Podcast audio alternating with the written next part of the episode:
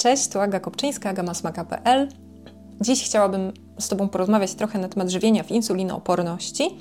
Temat insulinooporności jest bardzo, bardzo modny. To znaczy dobrze, że jest modny, bo żywienie w insulinooporności to dla mnie nic innego, jak po prostu zdrowe zasady żywienia.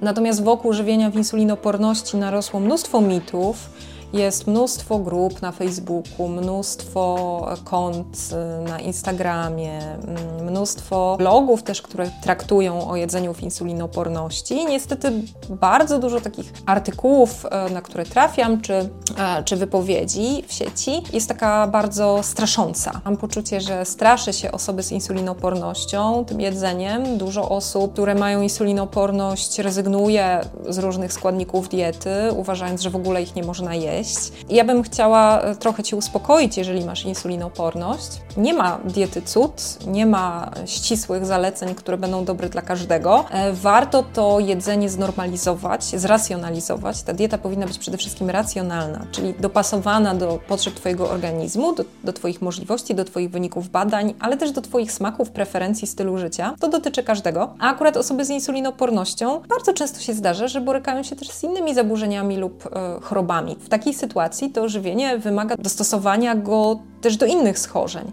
No ale poprzestańmy dzisiaj na samej insulinoporności. Insulinoporność to jest taki stan, kiedy wrażliwość e, tkanek na insulinę jest zmniejszona i insulinooporność y, może wyglądać w rozmaity sposób. Jeżeli insulinooporność jest taka zaawansowana, często zdarza się, że, że trzeba już y, wprowadzić określone leki. Dlatego to, co ja Ci sugeruję, to żebyś był, była pod kontrolą lekarską, czyli żeby pójść sobie do lekarza albo pierwszego kontaktu, albo do endokrynologa, albo jeżeli masz możliwość do diabetologa, najlepiej do lekarza, który jest po prostu specjalistą z polecenia i wiesz, że ktoś tam już był, dostał odpowiednią pomoc i żeby taki lekarz też pokierował Twoim leczeniem, ewentualnie suplementacją. Taki lekarz będzie wiedział po prostu, jak się poprowadzić. Dieta i aktywność fizyczna to są takie dwa elementy, o które bez wątpienia możesz zadbać, ale tutaj znaczenie ma przede wszystkim podejście takie też racjonalne, to co mówiłam wcześniej, czyli nie wszystko albo nic, nie musi być idealnie, ale ważne, żeby było regularnie. Aktywność fizyczna powinna być regularna, to z pewnością,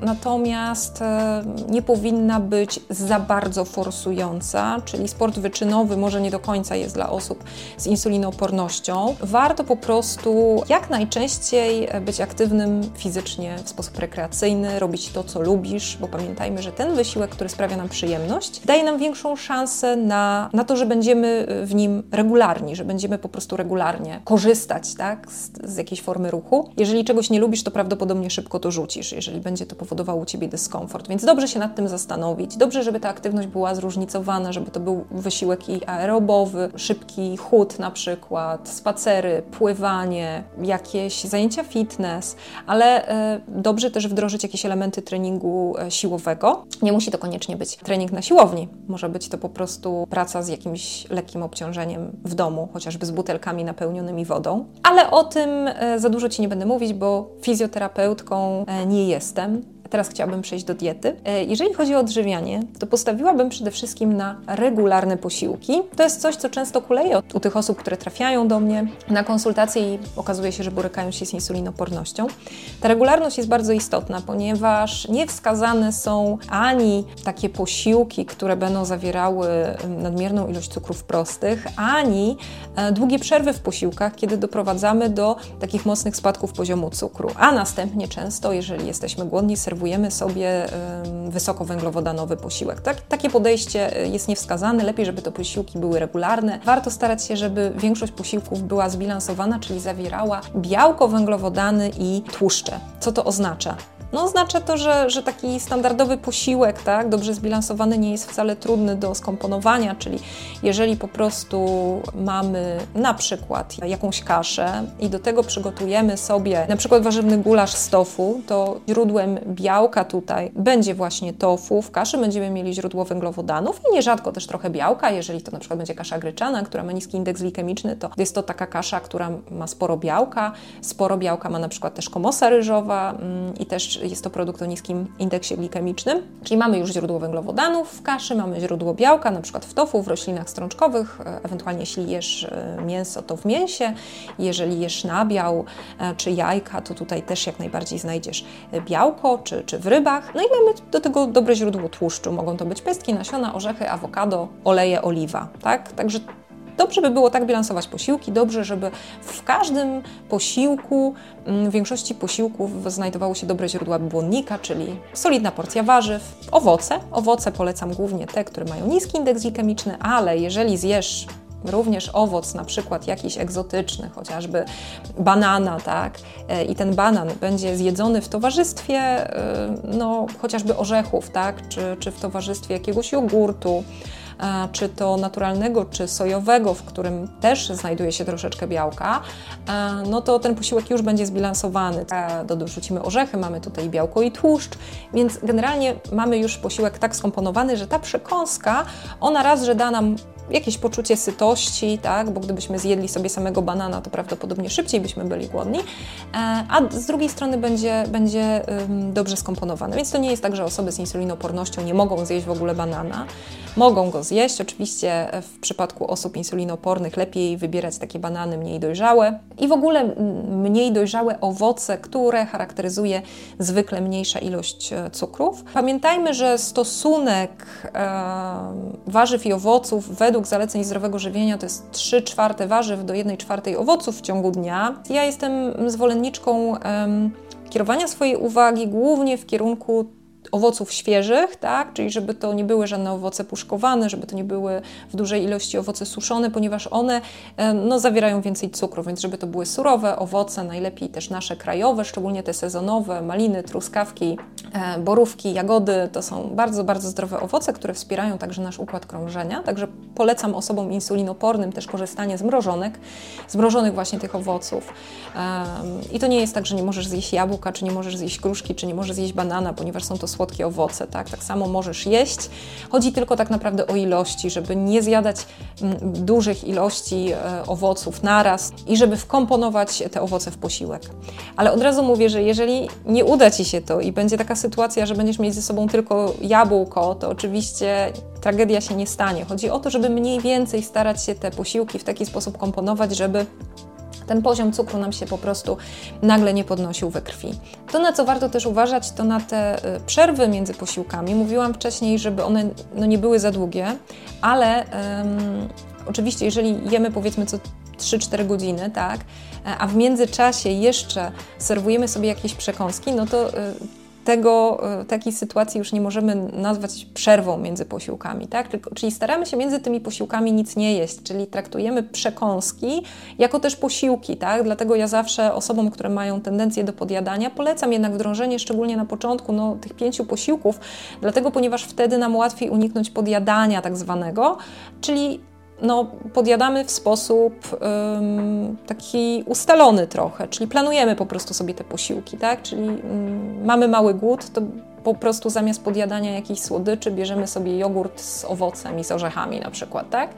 Także to jest takie lepsze, lepsze rozwiązanie niż decydować się na trzy posiłki i później w międzyczasie podjadać wszystko, co nam się nawinie, dlatego że po prostu jesteśmy głodni tak? I, i przerwy są zbyt długie. Uważamy oczywiście na takie źródła e, cukrów, które można spożyć mimochodem, czyli wiadomo, że idealnie by było e, nie słodzić kawy czy herbaty, tak? E, raczej nie pić soków, lepiej zjeść po prostu świeży owoc, będzie to dla nas lepsze, jeżeli borykamy się z insulinoopornością. Natomiast to jest też kwestia indywidualna i trafiają do mnie osoby, które po prostu są bardzo przyzwyczajone do słodzenia kawy czy herbaty i wtedy też nie każę im od razu odstawiać tego cukru, żeby nie miały poczucia straty i jakie to mówię, takiego syndromu odstawiennego, tylko bardziej, e, żeby spróbowały stopniowo e, odstawiać te substancje słodzące. Na początku też wskazane jest e, zamienienie po prostu cukru chociażby na ksylitol, czy erytrol, czy inulinę.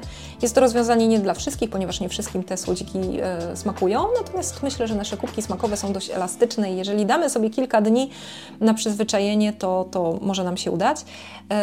zwykle większości osób udaje się zejść ze słodzenia kawy czy herbaty e, poprzez stopniowe ograniczanie ilości dodawanego cukru, czyli powiedzmy przez tydzień słodzimy o 1 czwartą łyżeczki mniej, przez drugi tydzień o całą połowę łyżeczki mniej i aż dochodzi dochodzimy do tego, że nie słodzimy w ogóle. Kolejnym Kolejnym takim aspektem jest alkohol. Alkohol niestety niedobrze wpływa na naszą gospodarkę węglowodanową, w ogóle nie jest dobrym e, wyborem zdrowotnym. Wiemy już, że każda ilość alkoholu szkodzi, także kiedy mm, moi podopieczni pytają mnie, czy mogą pić alkohol i najlepiej jaki, to zawsze im mówię, że po prostu najlepiej ograniczyć ten alkohol do minimum i, i to będzie najlepsze rozwiązanie.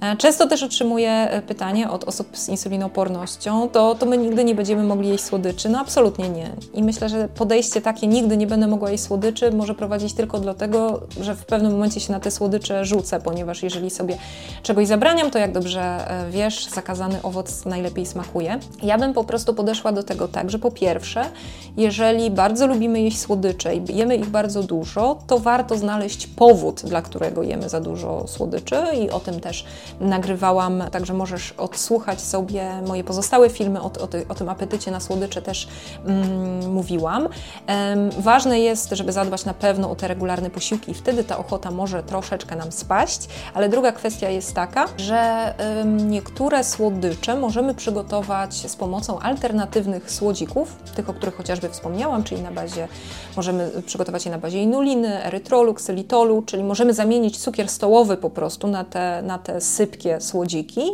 E, to jest pierwsza opcja. Druga opcja jest taka, że możemy też przygotowywać takie słodycze, które na przykład zawierają dobre źródło białka, czyli powiedzmy możemy sobie zrobić brownie na czerwonej fasoli na przykład, dodać tam sporą ilość kakao, e, posłodzić na przykład erytrolem i naprawdę mm, wyjdzie nam pyszne ciacho. E, to jest jakby też, też ważne, natomiast nie oszukujmy się, no niektóre tradycyjne słodycze smakują nam dużo lepiej niż tak zwane zdrowe słodycze e, i nie będę zaprzeczać, mm, są osoby, które mi powiedzą, no może mi Pani wymyślać różne tak zwane z, z, zdrowe słodycze, a one i tak nie zastąpią mi, nie wiem, karpatki mojej mamy, tak, albo, albo jabłecznika mojej babci.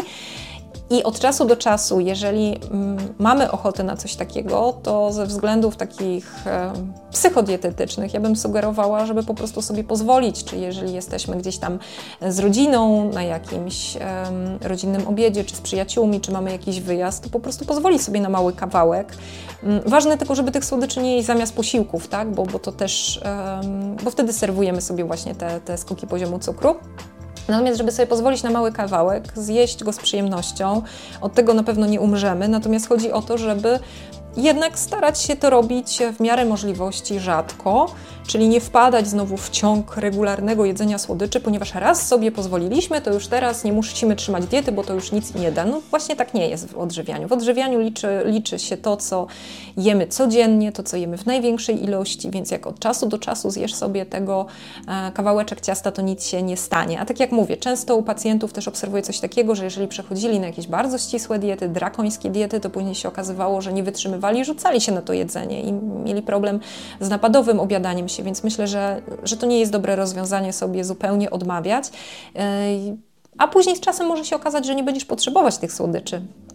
Więc, e, więc myślę, że, że najlepiej podejść do siebie z szacunkiem, do swoich potrzeb i też ze zrozumieniem, nie od razu Rzym zbudowano, Kraków też nie i nie od razu będziemy w stanie idealnie e, trzymać się wszystkich zaleceń żywieniowych, jeżeli przez e, ostatnie 20 lat jedliśmy zupełnie inaczej. W insulinoporności ważne jest to, żeby ta nasza dieta była dobrze zbilansowana, czyli tak jak powiedziałam, żeby tam były warzywa, dobre źródła białka, tak, e, mm, źródła węglowodanów złożonych, czyli te zboża pełnoziarniste, czyli jakieś tam płatki owsiane, jakieś e, pieczywo pełnoziarniste, na przykład razowe, kasze, e, te, te grube przede wszystkim kasze. No i teraz, jeżeli spożywamy te wszystkie produkty, no to zwiększa się w naszej diecie ilość błonnika, czyli no, zaczynamy przyjmować więcej tego włókna pokarmowego i to jest super, bo to właśnie działa bardzo pozytywnie na naszą gospodarkę węglowodanową. Natomiast jeżeli do tej pory tych produktów roślinnych jedliśmy mało, no to może e, pojawić się jakiś problem e, ze strony przewodu pokarmowego, możemy odczuwać jakieś dolegliwości, możemy mieć jakieś wzdęcia, możemy mieć biegunki albo wręcz przeciwnie zaparcia. I wcale tutaj się nie pomyliłam, możemy mieć zaparcia, jeżeli zwiększamy ilość błonnika, a nie zwiększymy ilości płynów. Ważne jest, żeby zadbać o tą podaż płynów, e, bo e, wtedy też nasze trawienie będzie lepiej funkcjonowało i nie będziemy mieli tylu dolegliwości. Czyli podsumowując na ten moment. Powiedzieliśmy już o regularnych posiłkach, o odżywczych posiłkach, składających się w dużej części też z roślin, bogatych w błonnik. Odpowiedniej ilości płynów też powiedziałam. O tym, żeby nie podjadać między posiłkami, a jeżeli mamy do tego tendencję, po prostu sobie zrobić więcej posiłków to jest po prostu rozwiązanie i przemyśleć wtedy, co, co będziemy jedli, przygotować się na to, przygotować się na głód, kiedy idziemy do pracy czy, czy wyjeżdżamy, żeby mieć ze sobą właśnie takie e, zaplanowane już przekąski. W miarę możliwości staramy się schodzić ze słodzenia kawy, herbaty czy dodawania śmietanki do kawy. To jest po prostu też dobre rozwiązanie, żeby pić po prostu mm, kawę czy herbatę bez, bez dodatków słodzących. I to wszystko tworzy taki obraz diety, który teraz tutaj widzisz e, na ekranie. Jest to taki zdrowy talerz. Połowa talerza to te warzywa i owoce w stosunku 3 czwarte do 1 czwartej owoców. Mamy dobre źródła białka, czyli chude mięso, chudy nabiał, rośliny strączkowe, e, tofu, tempeh, ryby, jajka. Dobre źródła węglowodanów, tak, najlepiej złożonych, czyli te kasze, ryże, na przykład ryż pełnoziarnisty, dziki. To też nie chodzi o to, że e, te zboża w naszej diecie muszą być tylko i wyłącznie pełnoziarniste. Jak od czasu do czasu zjecie niewielką ilość białego ryżu, to też się tragedia nie stanie. Natomiast generalnie staramy się wybierać lepiej, staramy się wybierać te zboża pełnoziarniste właśnie. No i pamiętamy o płynach plus pamiętamy e, o dobrych źródłach zdrowych tłuszczów, które mają działanie takie przeciwzapalne. E, I tutaj mówimy głównie o pestkach, orzechach, o olejach Głównie też polecam te bogate mm, w kwas alfa-linolenowy, czyli olej rzepakowy, y, olej e, lniany, olej e, z lnianki, konopny. I tak to mniej więcej wygląda. Oczywiście możemy korzystać z tabel indeksu glikemicznego, i to jest takie użyteczne narzędzie, żeby sobie taką tabelę zobaczyć. Znajdziesz w sieci bez problemu, jest dużo takich tabel indeksu glikemicznego. Nie boimy się, jeżeli jakieś warzywo znajduje się na przykład w tabeli o średnim czy wyższym indeksie glikemicznym, ponieważ wiemy, że niektóre warzywa zawierają więcej cukrów, ale zawierają też błonnik, są bardzo wartościowe. Warto komponować posiłki tak, żeby większość produktów w posiłku po prostu um, to były produkty o niskim indeksie glikemicznym, tak? Czyli jeżeli jemy na przykład dynię, to może postarajmy się, żeby elementem posiłku były też inne składniki, żeby też było więcej surowizn w tym posiłku. Warzywa surowe też mają więcej błonnika, więc tutaj będą pozytywnie działać. Najczęściej mają też niższy indeks glikemiczny. Wyższy indeks glikemiczny zwykle mają te składniki, które są po prostu gotowane, mocno rozgotowane, rozdrobnione. Także to też jest taka ważna wskazówka, że osoby z insulinopornością lepiej, żeby na przykład wybrały zupę mm, z całymi kawałkami warzyw zamiast na przykład zupy krem, tak? Ale to też nie jest jest reguła, czyli jeżeli macie wybór nie zjeść zupy, a zjeść zupę krem, no to zjedźcie, zjedzcie zupę krem. Ja myślę, że tutaj też e, trzeba e, podejść z takim rozsądkiem do tej naszej diety, bo idealnie jeść e, większość osób nie jest w stanie, natomiast mamy lepsze i gorsze wybory, tak, pod kątem żywieniowym, ale też liczy się smak, liczy się satysfakcja z posiłku i o tym nie zapominajmy, bo, bo jeżeli będziemy mieli jako taką satysfakcję z posiłków, to też większa szansa, że będziemy tych zaleceń po prostu przestrzegać. Czego unikać? Przede wszystkim e, słodyczy regularnie spożywanych, głównie tych mocno przetworzonych, unikać dużej ilości cukru dodawanego, alkoholu, e, napojów słodzonych, w tym także nektarów, soków, bo one też zawierają sporo cukrów. Nawet jeżeli sok zawiera te cukry naturalnie występujące, to są to w dalszym ciągu cukry.